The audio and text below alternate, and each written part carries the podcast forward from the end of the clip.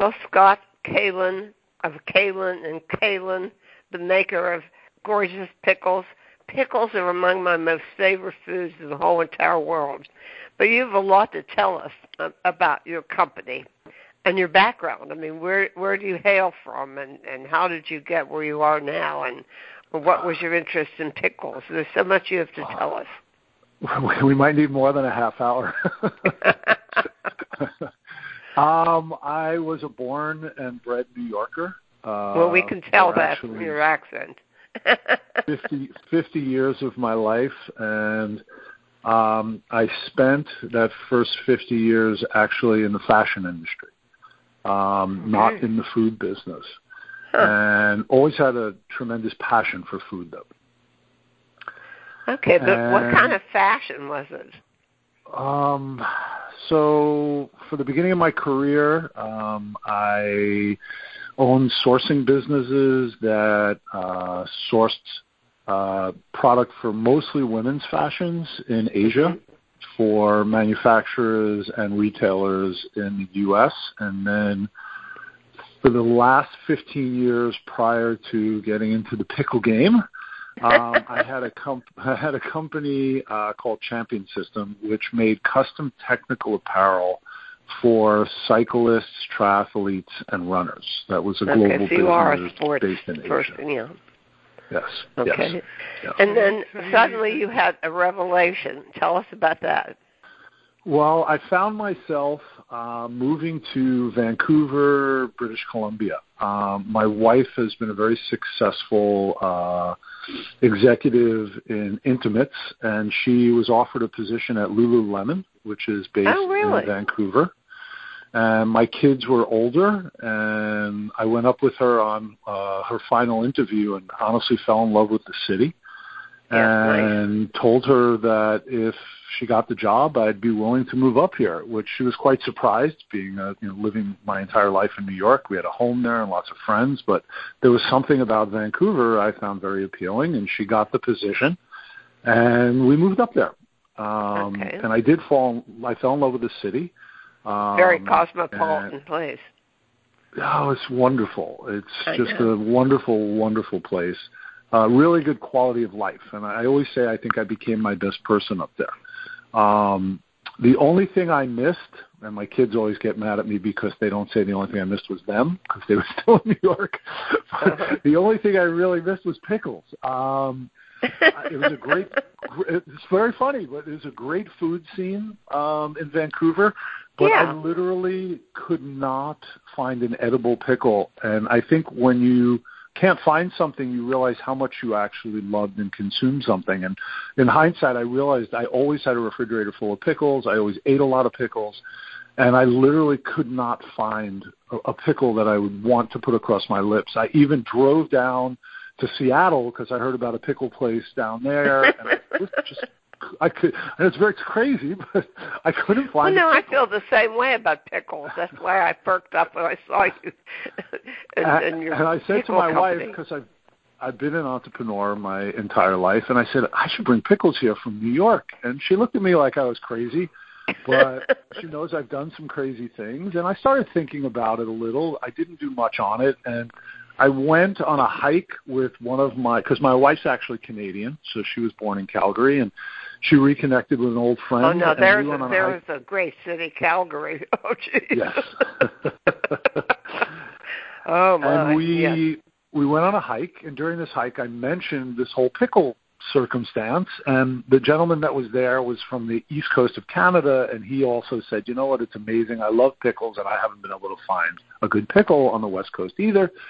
So at the end of the day, I said to him, maybe we should do this together. Just left the day like that and he has a branding background and the next morning my um, inbox was filled with a lot of creative ideas and i called him up and i said look i said the pickle festival on the lower east side of manhattan is next weekend if you really are interested in doing this why don't because i didn't even know how to make a pickle i just knew i loved pickles and i had this concept to do all these flavors. I wanted to do something different, kind of elevate what the pickle actually was. Mm-hmm. So he said sure, and I still was running my clothing company, and he had a small website building business, and we flew to New York and spent two days speaking to and talking to all these picklers and trying all these different pickles. And I, I found someone uh, that was a third generation pickler. Um, I said, look, I want to create these flavors. I want to do this interesting thing in Canada. We don't know what we're doing, and spent a lot of time with him, and he agreed to um, to work with us and develop all these flavors. And there's a place uh, called Granville Island, which is very similar to the original farmers market in Los Angeles, where we I have my retail location here. Um, and unbeknownst to us, they got nine million visitors a year. It was the second most visited um, attraction next to Niagara Falls in all of Canada. Mm-hmm. And I convinced uh, their board, which because the the the um, property is owned by the province, by the government, to let us build a pickle tasting bar. And they gave us 138 square feet in the middle of an aisle and said, you know what, this sounds like a really interesting concept. You guys are doing something that no one's ever done before. And they gave us uh, a license to basically open this pickle tasting bar. So we built a 138 square foot bar, freestanding bar that paid homage kind of to the Lower East Side. And I convinced this uh, pickle person to uh, do a pallet of pickles for us. So we did three flavors, and it was about 6,600 cucumbers. So 6,600 pickles between the three flavors. We opened this location in February of 2017 with no employees, no plan, but we had this location, we had pickles. And in uh, six days, we sold all 6,600 pickles. six days. Go ahead. Just ignore so, that. We knew we had something going on. We shut down for two and a half weeks, brought in two pallets of pickles, so just shy of 13,000 cucumbers. And that lasted for 10 days. That was it. oh my! So, yeah, it's crazy. So, to make long crazy. story short, over a two-year period, um, we opened a second location, got into probably 60 or 70 grocery stores, got into about 50 restaurants, and we had, you know, and I was at the point we were still running our other businesses. I stepped down because this was something I really fell in love with doing. Um, I was at a stage in my career where I really thought I was going to slow down and this was a goofy idea, um, but it was something that I really felt passionate about, and it was fun. So, Why do people think pickles are funny? I mean, you get this reaction a lot. Yeah, oh, I've heard it all. I've heard it all. Well, it's interesting because you'll hear how where, where the story goes makes it even more interesting. So we decide if this is going to be a real business, we have to go into the U.S. because you know Canada, you know Southern California has as many people as the entire country of Canada. So we look up and down the West Coast for the best place to go, and we settle on the original farmers market by the Grove in West Hollywood. Very similar vibe to the original farmers to, to the uh, to Granville Island where we started. And it takes us a year to get this. Now this one's 198 square feet, a little bit bigger, um, and it takes us a year to get everything open and get and get it built. Very difficult to you know to get things started and opened in Los Angeles. And we actually open uh, in February of 2020, four weeks oh, before the timing. entire world great timing now, we had one of the best openings we've been told in the 85 years history of the market. So there was a lot of excitement. And when everything went crazy, I made the decision that because the, the market is kind of indoor outdoor, so we were able to stay open. And I had to get rid of my staff of six, and I made the commitment to say, you know what, we're part of the community. We had such a great start. I'm gonna I'm gonna stay open. And instead of being open seven days a week, I stayed open six days a week, and I was by myself seven or eight hours a day Good in grief. this pickle bar. And you know what? It was the best decision I ever made because the Hmm. local community really swarmed around to support us. Was that because they call- don't have good pickles in California? well, what? the West Coast has no good pickles until us. They don't. We've I've learned that. I searched. It's a West. It, it definitely the West Coast was was hurting. So I would get phone calls from people saying, "How many pickles do I have to buy this week to make sure you don't close?" So it was very heartwarming. it was amazing, actually. And then this is the last part of the how the story came about, and then you know, we can talk about the pickles and stuff. So this was the interesting thing. My my wife turned around to me, and she said, "You know, I've seen you successful. I've seen you fail. I've seen you stressed." She goes, "I've never seen you unhappy."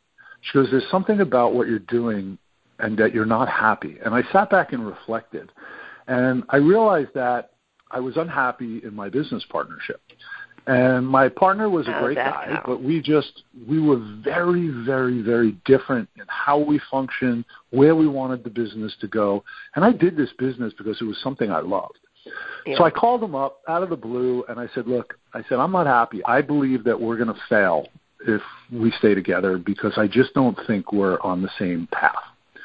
And I made him a phenomenal, phenomenal, probably not the smartest financial decision, but a great offer because this was about my quality of life and loving what I was doing. It wasn't just about money.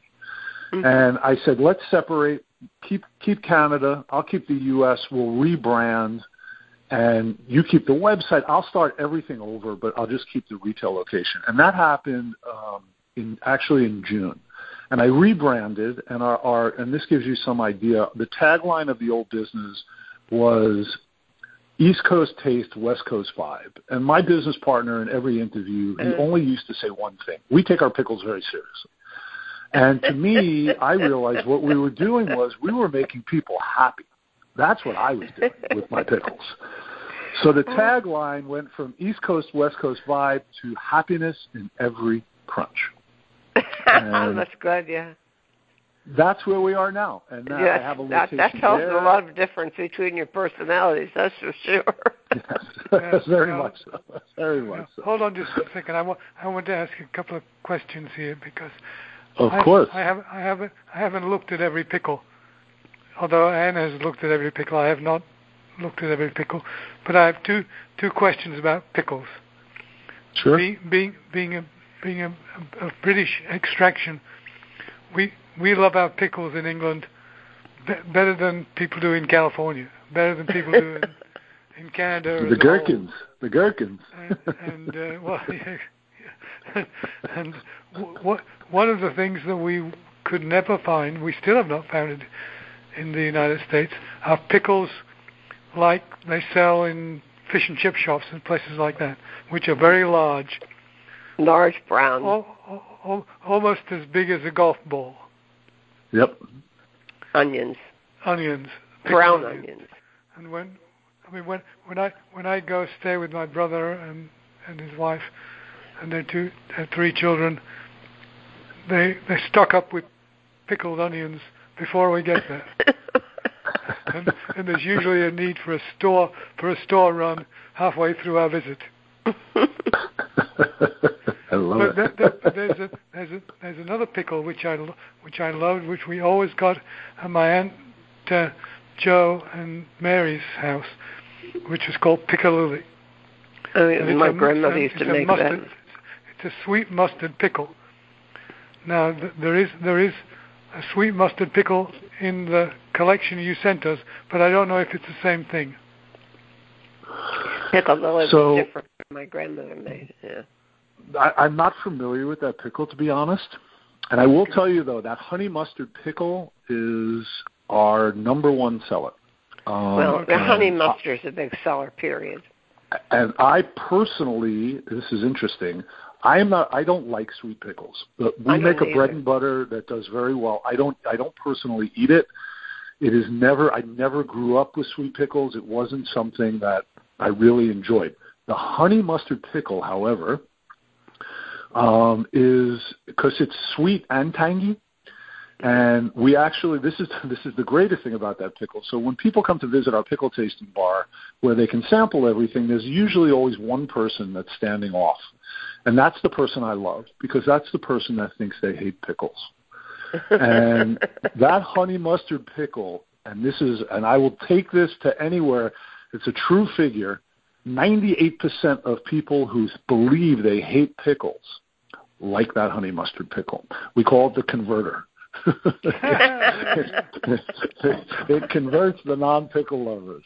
and it, it just amazes me. And and you know we we do a lot of different things um, with the brines and the pickles to create recipes outside of just normally eating a pickle because we think we took the pickle to a different level with all the flavors we did and there's different cocktail mixes that we Yes. have have figured out and different different all different types of recipes to use the brines um Yes, I, I love dill are so pickle, uh, dill pickles and, and um, Bloody Mary mix.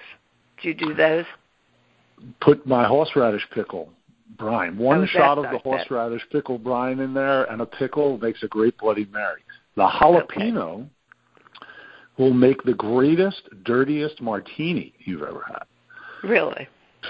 50% vodka, 25% jalapeno brine, 25% green olive juice, a jalapeno, a pickle, and an olive.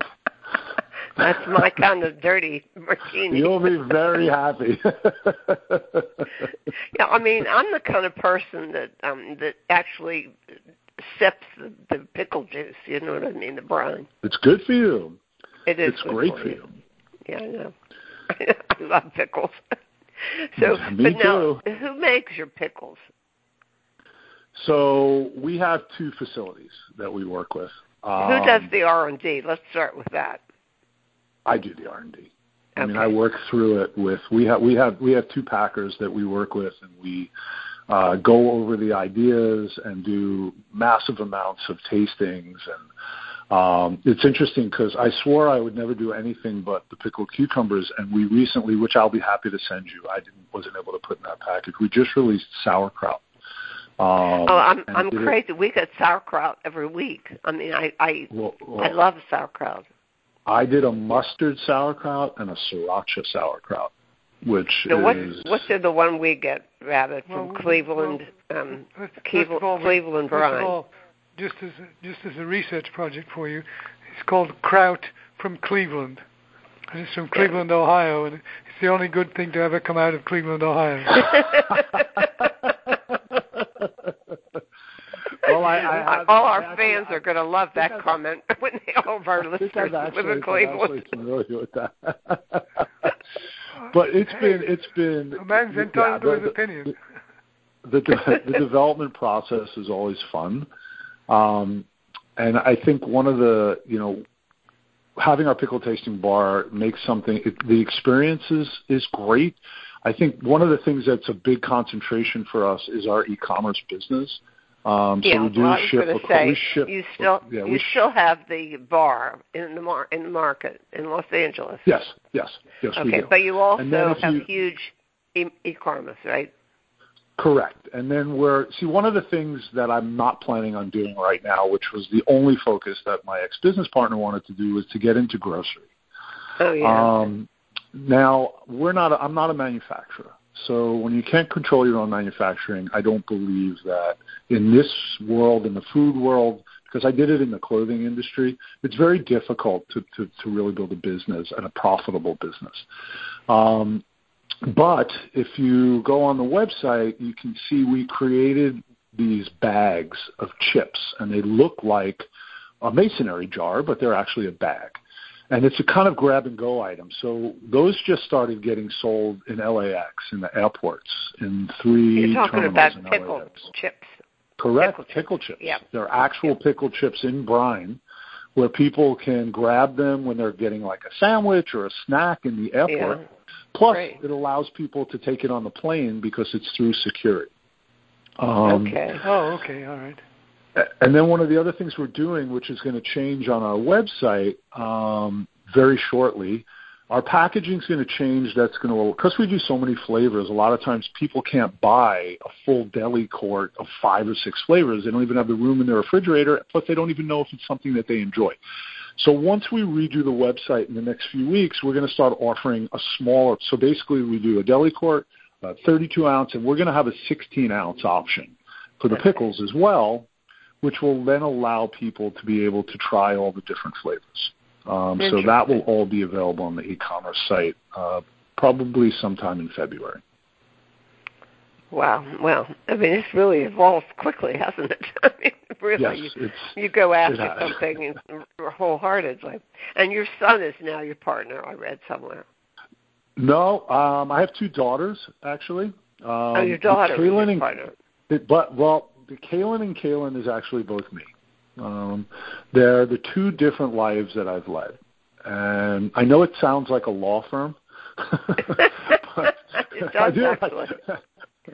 Or worse, an accounting firm. Which I think is kind of fun because then people go and see, you know, it, it, it's. But it, they are both. My kids are. Um, so my wife actually also extremely successful. She launched a business.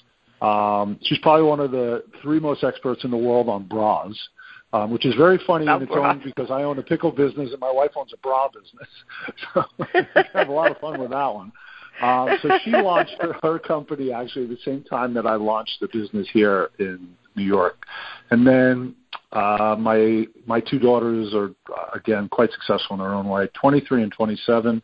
My younger one works for my wife, which is her stepmom. So that says a thing right there alone. Yeah, that they have a relationship beyond even liking each other. She works for her.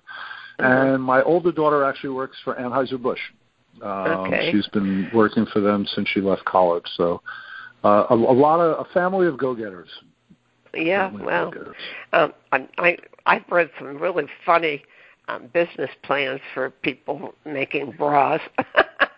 Oh, I don't yeah. remember why I got involved with that. I think it was part of my my um, women business course. Here's, here's a question for you. Does does your da- daughter know the reason why they decided one year they were going to have a commercial and it was about the Budweiser the Budweiser horses, and they were and they were Uh, playing football? I'm sure. She, actually, I'm sure she could because she's a, she's actually a senior director at their um, the director at uh, their marketing division. So, and she got there right out of college. She I got into their management program um, directly out of school. Right. So she's she's been there for quite a long time and has gotten many promotions in a quick period of time as well. So I could ask her for you. well, As you can tell, I'm very proud of her. Isn't um, um, Bill? What's his name? The, uh, the late artist. Didn't he do that plane? Um, the plane ad for Anheuser Busch with the World War One um, pilot. With, didn't he do that Oh, I'm with not Jonathan sure. Winters? oh, I mean, I mean Critchfield. Yeah, Bill Critchfield. Well, he wa- I don't think it was Anheuser Busch. I don't, re- Oh, I I thought don't it remember was. who it was. They they they they, they lined they lined up the teams of horses, and uh, the tagline was they usually go for two. Oh, I. You'll, you'll, you'll, only, you'll only know that the importance of that if you're a football fan. Yeah, well, I I don't know the importance of it, but uh, let's get back to this business here. Is how many types of pickles do you have? So we always have between 10 and 11 flavors. Um, We run three flavors that are fermented. Um, so a full sour, half sour, and blazing sour. So full Mhm. sour is the traditional New York deli pickle. Yeah. Uh, super sour, not as always as crunchy, continues to change because it's fermented. Half sour um, is basically like a fresh salted cucumber. Some people call them half done. uh, and then- refrigerator uh, refrigerator pickles they call them too, right? Yep, they're all refrigerated pickles. And Yeah. then blazing sours is the full sour with a red Thai chili pepper. Um, and then every, No, all the have- other ones are brine. We have one of those, don't we? Um, I think so. I think so too. You know, one of the things that I like about your pickles, do you realize how many picklers make pickles in plastic containers that are impossible to open? I'm serious. they have things you pull off of the plastic and then you can never get them lined up to get them reclosed. I, I don't understand. And they said there was a problem with them people making jars for pickles. They're trying to get you to throw them away, so you buy another one. Well, we're it's funny because we're we're we're not changing to the one that you can't get off, but I am changing to a lock lid. Um, those obviously, you know, anything. You mean like so kind you pull off? Well, you, you, can, you can just pull it off, and once it's Yeah. all, it, it won't. It will, it'll be actually easier to open than these because these are quite difficult to open because we tighten them so hard. Um, yeah, but I'm in having that problem with these wonderful vinegars that somebody sent us. We ended up we, we had to resort to a um, a corkscrew to get this Oh God, that will vinegar not, that bottle will open. that will not happen. Don't worry. That will not. Because I also wanted to be able to use a smaller size, so that's why um, we went with the new containers that we're right. using. Okay. Um, and it's you know just getting anything these days is so so difficult. And I you know. probably this is something you you might not know. Last year was one of the biggest um, cucumber shortages in the in, in the last hundred years. Really? Cucumbers. Yes, Funny. between COVID and the weather, it was really a lot of people didn't notice, but there were a huge shortage in the stores and also very very bad consistency and size of cucumbers that were out there. So it was it hasn't been easy to keep things going, but we held could fast you, and we're doing well. could you please investigate um, the English style uh, brown onion pickles for Peter? Because Yes. it's it's I will- really will hard to- carrying jars of pickles back from the UK. I will. I will definitely do that.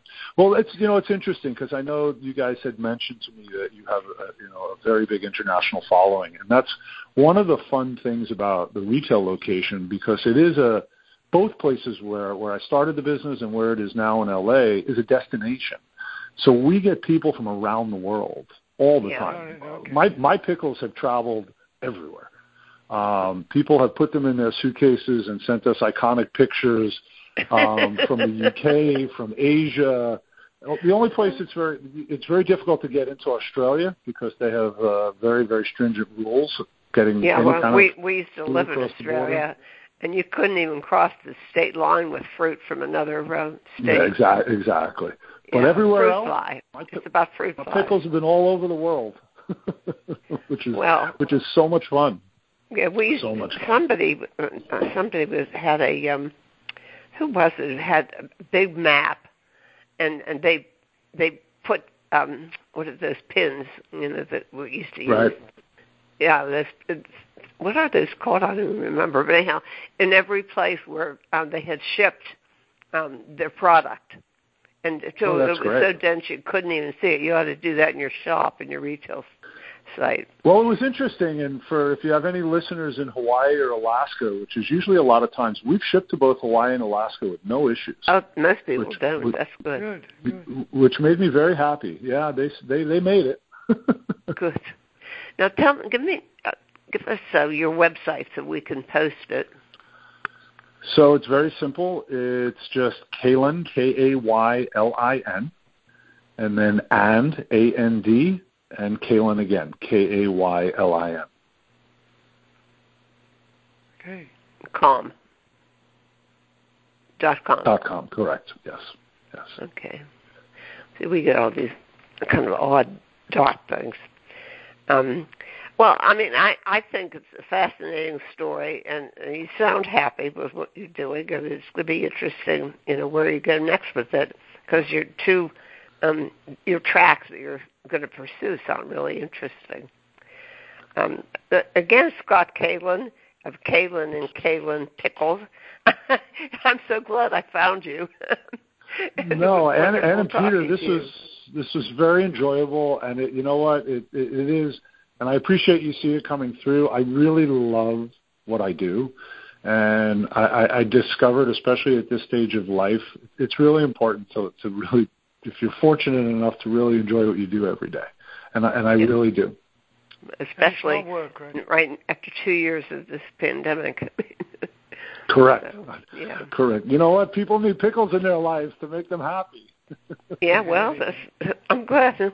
The Japanese feel the same way. I mean, I think you ought to encourage pickles for breakfast like the Japanese have.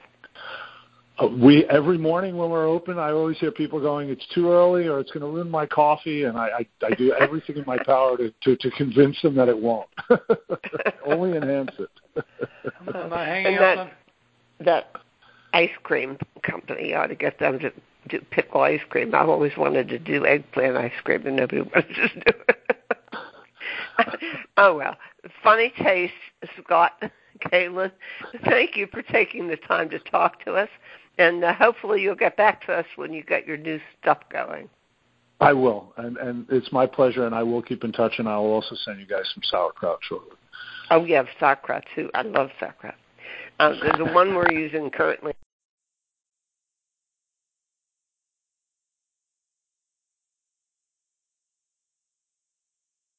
Podcasting services for On the Menu Radio are provided by ASP Station. www.aspstation.net.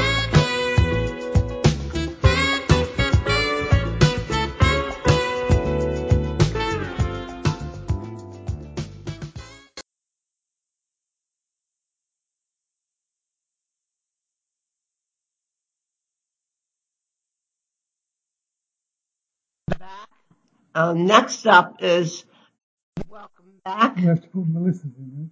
Oh, we're going to do the phone thing. Thanks for fucking. What are we doing? We just I just want I just wanted to make sure that we were in the right place. that's all. well, are we? Yeah, because one of our favorite people. You did. I don't know that you said welcome back. Can't remember if you said welcome back. Next up, one of our most favorite people is Robert Schueller from Melissa's, and he's going to tell you what's hot in the uh, online grocery pantry and produce departments. And uh, you do well to stock up on his recommendations. Here's Robert Schueller.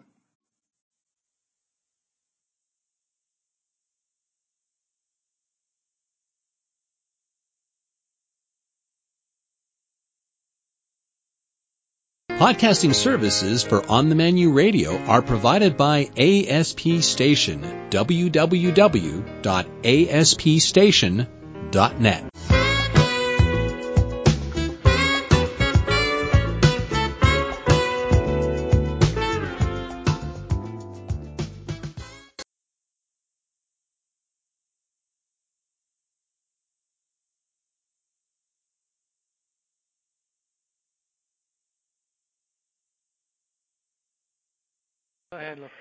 Yeah, we're, we're circling back to talk once again in the winter season with Robert Schueller of Melissa's Produce um, in sunny California, I might add, when we're packed in snow here in Pittsburgh. But um, uh, I was interested, Robert, I'm always interested in knowing what's trending, what's new, what's available. Um, and, and you sent me an, an interesting mix of things. It seems people are really into um, snacking these days, right? Yeah, you know, snacking and convenience uh, mark a lot of the trends, and especially the new products that we've introduced in the United States this past year. So, um, yeah, you know, uh, people, uh, you know, they busy at work, they get home uh, later in the evening, and they just want something that's uh, very convenient and easy, has a shorter cooking time, and uh, you know that brings me to the the first um, item that is trendy for this year, the specialty um, potato category. Oh, I love little those. Dutch yellow potatoes. Um, yes. They, they have such a, a short cooking time. You don't have to skin them. You don't even have to cut them because they're so small. They're They're like fat on the marbles. and the. Yes, about the size of a between a like a ping pong ball and a quarter in size. So there's a pea wee size about the size of a quarter, and then there's a ping pong ball size um, for the Dutch yellow potatoes. That is our number one selling potato, and uh, sales have increased tremendously for these pantry favorite potatoes. They're wonderful. They're they're so potatoy. I mean, just in that one bite, you, you get all the flavor you've ever loved out of a potato. Now here, here's Yeah, a and funny, you know- here's, here's a funny thing. Go ahead, Peter. I, I I read somewhere about potatoes and how you, how you could get them to be to be really good, and that was to parboil them, and then and then put them in the refrigerator. Oh, that's a different technique there. Um, I mean, that, you can boil them, was... saute them, barbecue them. There are so oh, many yeah. things that you can do, and they're so they're so versatile too. And the neatest thing is the baby potatoes you don't have to skin. I think they're not no, as no, I um, don't skin them. starchy as like a russet potatoes. Right. You know, um, but they're they're flavorful. You don't have to add a lot of butter or anything like that. Um, maybe a little salt and pepper if you like. Even fresh herbs in in, in lieu of uh, adding all that extra butter, which a lot of people do. So try to keep it healthier. Yeah, well, Well, we, our- we were our- our healthy. la- Our latest usage was uh, I, I, I have a I have a specialty called veal burgers, and I made veal Mhm. burgers with a with a side of baby potatoes, big green peppers, and onions, Onions, wonderful. and they were they Yeah. were sublime. They're, they're good cold eating. I think they're wonderful. Well, I'm glad potatoes are getting their their due, and it seems odd that the baby ones are coming in for potatoes when we've already passed that a long time ago when baby veggies were in, but we didn't have the baby potatoes then, did we? Yeah, you know the uh, baby potatoes. You know, people are always used to uh, enjoying a rice of potatoes, but in the last two decades, I think uh, people have really come around and just seen the convenient use of these. You know, and then of course you have those trendy ones that are gem, what we call gemstone, and the gemstone p- baby potatoes are the ones that are purple, Oh, okay. I wondered what this was. white, gold. We even do them in a, a peewee medley as well, and those those four in particular, with the Dutch yellow potatoes and the peewees, are the most trendiest potato baby potatoes here in the United States. Well, I Now, think wh- they're wonderful. Where are they grown? Where are they grown, Robert? They're all grown where potatoes are most known for because of the volcanic rich soils, and that is the great state of Idaho. Okay, okay. they Idaho. And that's why because of the volcanic soil. Yes. Okay. So, uh, looking in the vegetable category, some of the other exciting vegetables that we see trending there, I'm just going to mention a few and see if you want to talk a little bit more. A celery root, which is actually the bulb of the celery, Mo- one of the most sustainable vegetables because not only do you eat the stock, which is your common celery, but Mhm. also the bulb itself. Chefs love to cook with it. People are now learning how to cook with it. It imparts yeah, we love it. We absolutely Oh, love it. If somebody could just tell me how I could cut it more easily. It's they're so hard to cut. Yes. Well, um, you know, in particular, I think most people either use a knife, but um, I like to use a really good peeler because Oh, really? once you get off the, the a, a vegetable peeler, because once Mhm. you just shave off the outside root, which looks, you know, like a, a root, it doesn't look yeah. pretty. then you have this big round bulb like the size of a something between an orange and a grapefruit, which you could just chop up, slice up, mandolin, uh, shred. Mandolin. is the- Yes. Yeah, we- No, we however do you it. like to impart a celery ty- like taste without Yeah. the hard crunch to it, like regular celery. Yeah. We, we we had a salad we did made for years that involved fennel, celeriac, and what was the third thing, Rabbit? I don't remember. another element. I remember, I remember Was where, where we had it, but I don't remember what it was. It was called. Yeah, Turnip or rutabaga or parsnips, probably. Yeah, I think it was Those things- Don't know. Those those particular root vegetables, you're all talking about root vegetables. They're all pair really well together. You find them in a lot of stew ingredients. This is the time of the season that people work with a lot more of the root vegetables than any other time during the season because they're doing more at home uh, crock pot or oven or baking type uh, elements when they're cooking. You know, because you want the you want the nice heat uh, uh, um, going on so you can enjoy it on a nice snowy day like it is out in Pittsburgh there. now tell us about um, all of a sudden it seems to me everybody's into dates. I mean we've gotten um, date syrup and um, date all kinds of date stuff. Um, Yes. what, what's happening with dates? Okay, so dates has been the like the newest sweetener. uh, natural sweetener that people are using as an alternative to using whether you use sugar or those synthetic sweeteners or stevia or um, I honey stevia. or agave.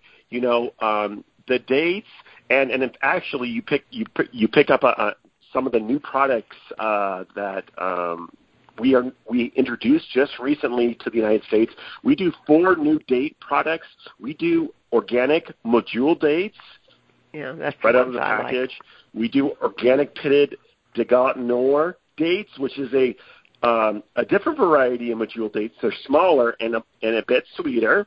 I think most Yeah. people are familiar with medjool dates and any other kinds, but I would Yeah. try these delicate Noir dates as well. They're delicious. But we also take it one step further with the medjool dates, where we do the organic dates with a coke as a coconut roll.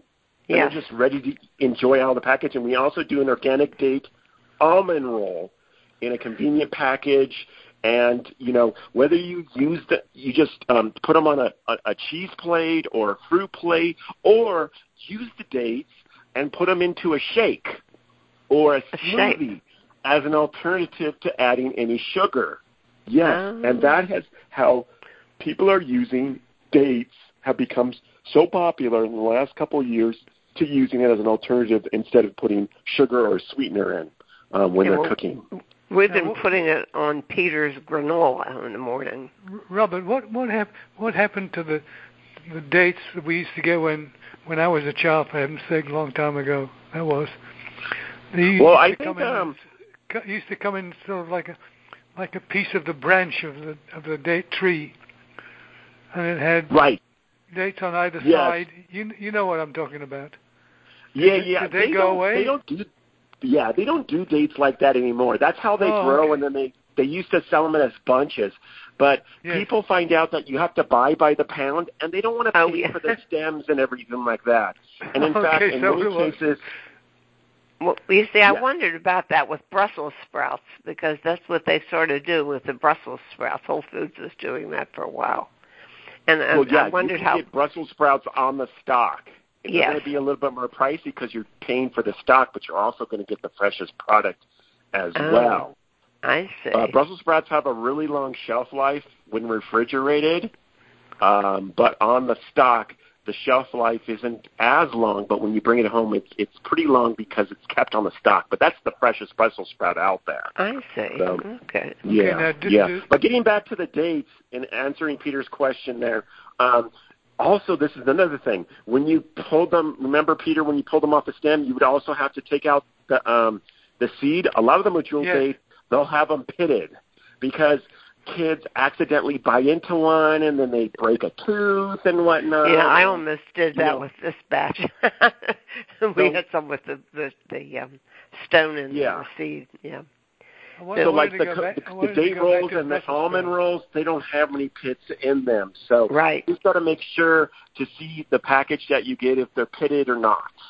Um, Right. Because you just don't want to I- break I, your wanted teeth to, go- there. sweetheart, I wanted I wanted to go back to Brussels sprouts for just a second, because in in the part of England where my where my brother lives, the a very popular vegetable at the very end of the Brussels sprout system is what's called spring greens, Yeah.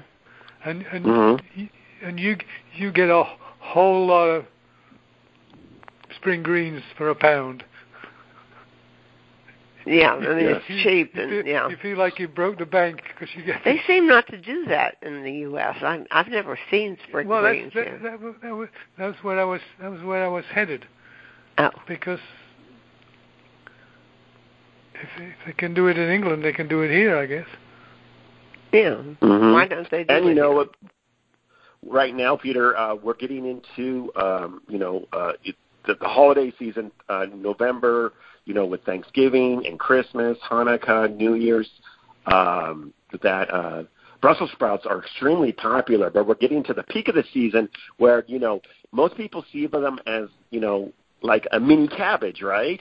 And uh, they are just so popular now as an alternative to regular cabbage when doing a recipe for St. Patty's Day coming up in March. So that's something to look forward to as well. Oh, right. But um, Brussels sprouts are just so popular during the winter months because you know you really have to cook them and cook them well, and you know uh, you can add like uh, bacon, which a lot of people do, but you can add instead of adding that and keeping them vegetarian, you can do like dried fruits, like dried cranberries, a little olive oil, salt and pepper. You don't have to do a lot to them to make them really delicious. Though. You know something you can do um, for vegan if you don't want to, um, if you don't want any um, ham in it, is use some pimenton, the smoked paprika. It makes it um, smoky tasting. Mm. It works. I bet. I bet. Yeah. I- So let's remember- talk about your health things. I mean, we have um, pistachios, by the way, are among the healthiest of nuts. But um, I'm talking now. You sent us also uh, ginger and turmeric. Turmeric is probably my most favorite thing. I mean, I love it. I I slice it up in very thin and into green tea, um, and, Yes. and I use I use a lot of uh, ginger and everything too. Yes. So Melissa um, now does. Melissa now does talking to that. Melissa now does organic turmeric on a year-round basis in a grab-and-go package. We've always been known for the last few years and trending with um, uh, with conventional turmeric, but then in the last couple years we started to get some organic turmeric. But now that turmeric is so popular, you can now find it completely Melissa's organic turmeric on a year-round basis in a grab-and-go package. It's one of our newer items there. And you know, turmeric, just like ginger, as you mentioned, a little goes a long way, and it does. And there's just so many, not only from a flavor profile, but so many good benefits um, uh, that are associated Oh, with those particular root vegetables. it, I had a cookbook someone sent us um, about spices, and they called um, turmeric the hero spice. It does so much good for wellness and Mhm. health. So I, I love Yes. it. We put it in. Where is it from? The the recipe. We put it in chicken soup, which is really Oh, something okay. to say. Ye- Ye- Yemeni chicken soup. Yemeni chicken soup. So if you're thinking chicken soup is a cure for the cold and you know cold winter's night, try it with the turmeric in it. It's very good, sliced fresh or even the powder. So now the other Yeah. thing that kind of surprised me um, was um, you you had um, these packages of crepes, and you had packages of hollandaise sauce, which I had never seen before. I always used to make it from scratch, which is a pain. Oh, okay. Yeah, those. Um, as I mentioned at the beginning of our um, conversation, in regards to how convenience has become so popular, Oh yeah. um, and the first of all, uh, uh, one of our uh, products that we introduced about five years ago is a hollandaise sauce in a little package. You're going to find it by the asparagus in your local produce department. Not only can you use it on asparagus, that's where it's usually like most popular as an elegant side dish. Um, you'll also find it by the broccoli and cauliflower. You can also use it with baby potatoes as well. So it's a little value-added package that's right next to one of those items there. Um, you know, this is one of those ingredients that people don't know how to make, or they find it too difficult It's to a make. lot of work. Just, it, You it- know, we, and we it it one more if you step don't to know make what it doing. easier. Yeah, It- exactly. Yeah. And you have to mix it just so, or it just doesn't come out right. Um, you know, Exactly. so, and then the other product, yes, we do those value-added crepes. We've been doing those for a long time. The crepes, which is kind of like a very flat pancake, they're very popular in Europe, especially in France.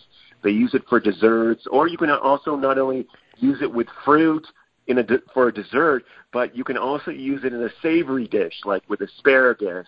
Um, and whatnot. But more most popular than that, you're going to find the Melissa's crepes, the French style crepes. They're round in in, um, in shape.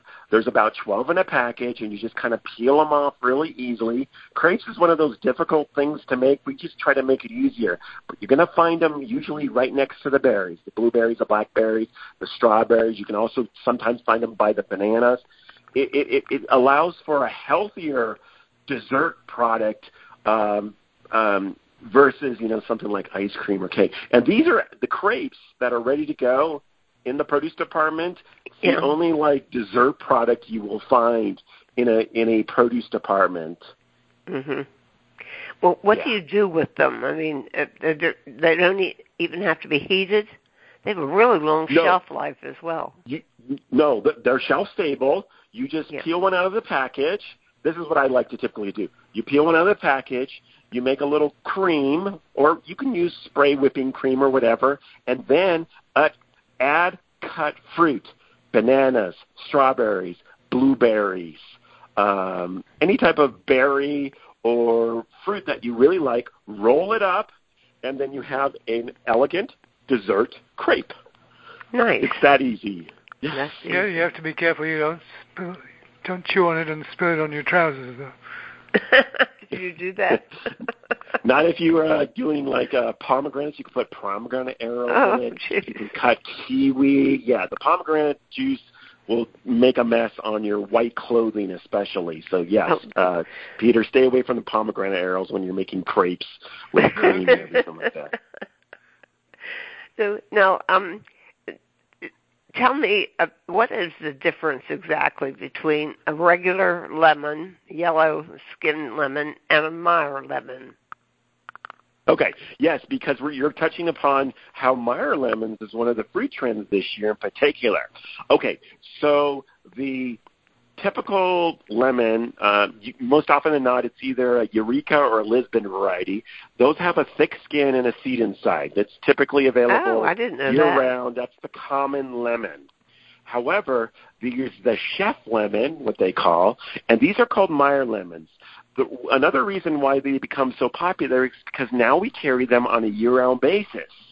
And um, that's one thing that Melissa's is always known for is introducing a, a product to the marketplace and then providing it to be available to consumers or chefs uh, on a year-round basis. Meyer lemons are now available on a year-round basis. Now, their skin is a little bit more shinier versus a, a dull yellow skin. Also, when you cut into it, it is much thinner in in, uh, ski, it, the skin is much thinner. Um, it's very um, it has a lot of aroma, but the, this is the neat thing about Meyer lemons. They're more sweeter and less acidic. Hence, it's a good cooking lemon. Um, you can use the peel; it has a sweeter peel if you're if you're using a zest. Uh, but overall, chefs love to use Meyer lemons over conventional lemons when they're cooking or when they're making desserts because of the sweetness of them. Oh, but they're, they're also very popular for uh, preserved lemons. Yes, yes, they are. But um, you'll find them out there in the marketplace under Melissa's Meyer lemons now on a year-round basis, and we're Okay. excited about that. That's great. Now, um, I keep bugging you about this, and you keep ignoring me. Um, I get confused over the different varieties of, uh, persimmons. Mm-hmm. Could you tell? Yes. Could you break that down? Oh, sure, sure. Yes, um, there's um, actually uh, three main varieties of persimmons in the United States. There's um, and um, we just finished the California season, so now we're getting into the import season. So there's a persimmon that's larger and heart-shaped. That is the Hachiya variety. It gets very mushy, and that's when you want, know when it gets mushy that it's ready to eat. Then Oh, there's yeah. the persimmon, huh? There's one that, that's hard. Which is that? Yes, now I'm getting to that. There's oh, one oh, that's firmer and it looks more like a flat tomato. That particular variety is called the Fuyu variety. F U F excuse me F U Y U Fuyu variety. So that's the tomato flat one, and it always is tends to be a little firmer. And then the third variety that we have them when it's the domestic season out of California is the cinnamon variety, which is um, looks somewhere between the Fuyu and the the Hachiya uh, in size. It's a little lighter in color and orange, but they're all orange on the inside, and they pretty much all cut orange on the inside. Now that we're out of the domestic season of persimmons, we're now in the imported season. So currently, right now, we now have the Spanish, um, what they call Sharon fruit. But the Sharon fruit is just the Fuyu variety, which is the firm, uh, looks like a, a, a flat tomato, orange on the outside, orange on the inside. Well, do you have to cook any of the hard varieties? Now, the the the, the hard ones you can cook with as well. The the um, uh, but most often than not, they like to use. You, uh, most people who are baking with persimmons like to use the soft, mushy ones that are the hachiya. Uh, you know, it's kind of like cooking a when you cook with bananas, you wait until they turn black, and Oh, the same yeah. is true when you're cooking with persimmons. So you have a, a fuyu persimmon that typically is really firm, you really want to keep it on your counter for a long time for it to kind of soften up, and then you can cook with it as well. Fuyu sounds kind of rude. It's an interesting name. It's it's an Asian name variety. I don't make it up. So um, yeah, but it makes it so confusing because the imports that come in from Spain, from Europe, and Israel, they call them Sharon fruit. They spell it Sharon, S H A R O N, and those are the ones you'll now find in produce departments across the country. It's a little harder to find because they're imported in now that our domestic season's over. But um, in the spring, uh, we'll now we'll get the Chilean season, and they call uh, them Fuyu persimmons, which is the main variety that's available during the springtime. Well, it's, it's certain you have to stay up on this stuff. I mean, um, I've been telling everybody, by the way, that I know that, that's interested in things like that, um, about pink pineapples. I think they're wonderful, but you, you look at them and you don't think it's going to taste like a pineapple because it's pink. Yes. And that not only is one of the newer fruits in the United States, we introduced it in the fall of 2019. Um, it's actually the number one selling one online. Now, you got to understand uh, that pink pineapples are rare. Um, it wasn't until earlier this year they actually are were starting to be able to find them in some of the retail stores because they're so rare. Majority of them you can only find on at on online. for Oh, sale. really? So if you go, yeah. So if you go to melissas.com, you'll have your uh, rare chance to purchase one. I just wanted to let you know they're a little bit pricey, but let me tell you what makes them so special. Other than the fact they're rare, they come from Costa Rica, where most pineapples come from. Uh-huh. They're a newer variety introduced into the marketplace. They are not acidic like a regular pineapple. Well, that's. I thought they were sweeter. I mean, I I just was limited in how I could describe them, but I thought sweeter was, and they were also easier to handle. They um, they were easier to peel and everything. I loved it. Yes, and that's true. That's the thing with the low acidity, they have a high sweetness content. So if you want a pineapple that has high sweetness and low acidity without bothering your gums like um like some other uh, like your regular common pineapple, Oh, yeah. try this pink pineapple at melissas.com. And um, you know, we try to carry them year round, but the thing is is that we only are being able to send in so many every week, which which makes it difficult to be able to distribute it in the stores. But you'll be able to find it online. And one thing that you'll do when you receive a pink pineapple, it will not have the green top on top. The reason for that is because Yeah, you the told me that once. Yes, they chop I off forgot. the top of the green pineapple. You know, because you don't eat the green uh, leaves that grow on the pineapple. They're, you know, they're just leaves. Yeah, they're jaggy. and and what they do is they replant it, and that's how you replant a pineapple is by cutting off the top and putting it back in the dirt. And so they're working on growing the crop even bigger in the coming years. Well, do they do they have a machine to do that? Because it sounds very labor intensive. Uh, they just use like a, a blade, like a machete. It, it Uh-huh. cuts off really fast. So they don't want to cut it off so the fruit is exposed. They cut it Yeah, off right. the green at the bottom of green tip. So Mhm. when you receive your pineapple, you might see one little leaf hanging out or whatnot because you don't want to expose the fruit. So the, it, these pink pineapples will come in a really pretty box, all protected with a cold oh yeah, pack. pretty. They'll yeah. ship to you. You receive it. You can keep it on the counter for a few days, or if you like your pineapple chilled, put it in the refrigerator a few hours before you're about to enjoy it or the night before, and then enjoy your first experience with a pink pineapple. and and uh, listening to your presentation, um, uh, uh, you do how often do you do that presentation on new and trendy for Melissa's I, on YouTube? I only do it. Yes, I only do the um, my annual uh, new new produce trends and new products every year at the beginning of January. Okay, so if people you go to can our go YouTube on YouTube channel, and you'll listen. be, yeah, if you go to our YouTube, you'll be able to hear the whole presentation about each and every product. We're just touching upon a couple of them and going into detail, and we're also touching upon some of our newest products here. Yeah, I didn't know there were so many varieties of dragon fruit until I listened to that presentation. So do you'll learn lots of things, uh, listeners, if you go on and, and listen to the Melissa's presentation on uh, trends and popular uh, produce once the annual report. Um, well, as always, you are a delight. the only time you've ever failed me, I might tell you.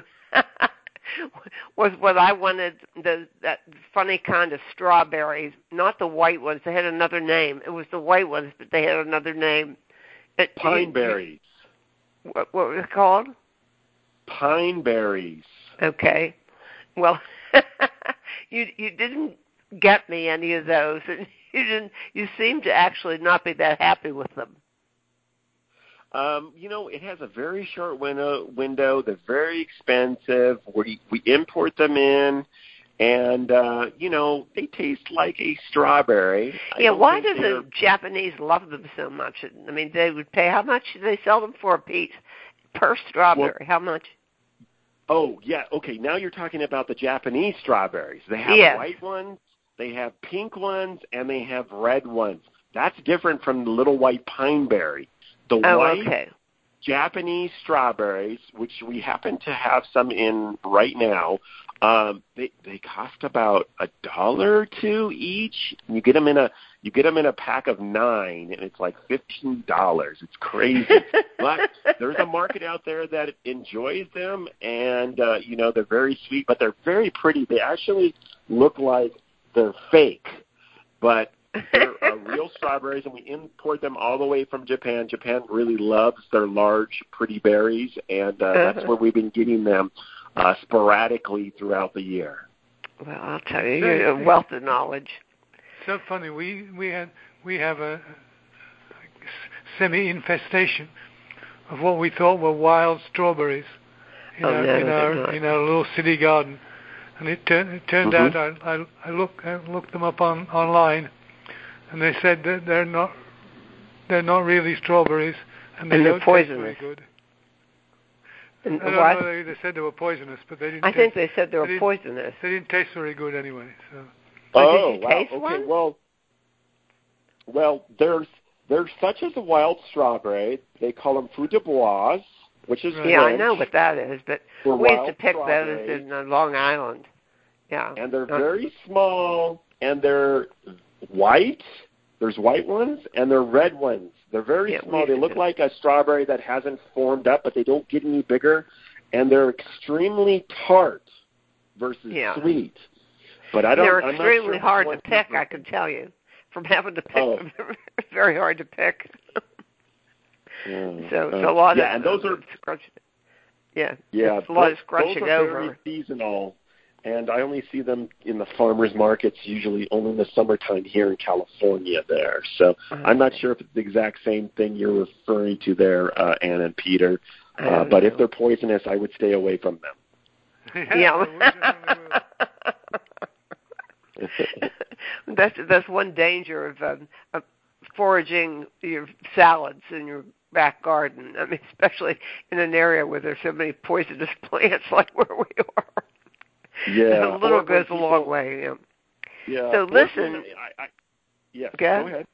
No, I was just saying. I mean, I always learn something from you. Uh, let us know if you discover anything unusual, um, and and I'm, I need a new source of um, cactus pears because D'Arrigo's not doing them anymore. Oh, I'm sorry to hear that, but we actually carry uh, red cactus pears on a year-round basis. So I'm more than happy. Uh, you can find them on melissas.com and a ton of recipes, but just let me know. Uh, and well, they're if beautiful. If you the way Doritos with, I mean, they were all colors. They were purple, red, orange. You know, they were so pretty. But so you could. Yes, I'm familiar with those different varieties. Unfortunately, um, yeah, we don't get them back in the springtime. We only have two main types, and those are red cactus pears and green pack cactus pears. But the green cactus pears, they're not as sweet and flavorful. Uh, the green cactus pears maybe represent about 5% of the crop, so I can always get you red cactus pears. Just let me know. okay. Well, Robert Schueller, again, thank you, and hello to all the people at Melissa's. It's a wonderful company. Well, so, thank you, Ann and Peter, for having me on again. Yeah, we love you. Thank you, Robert. Thank you.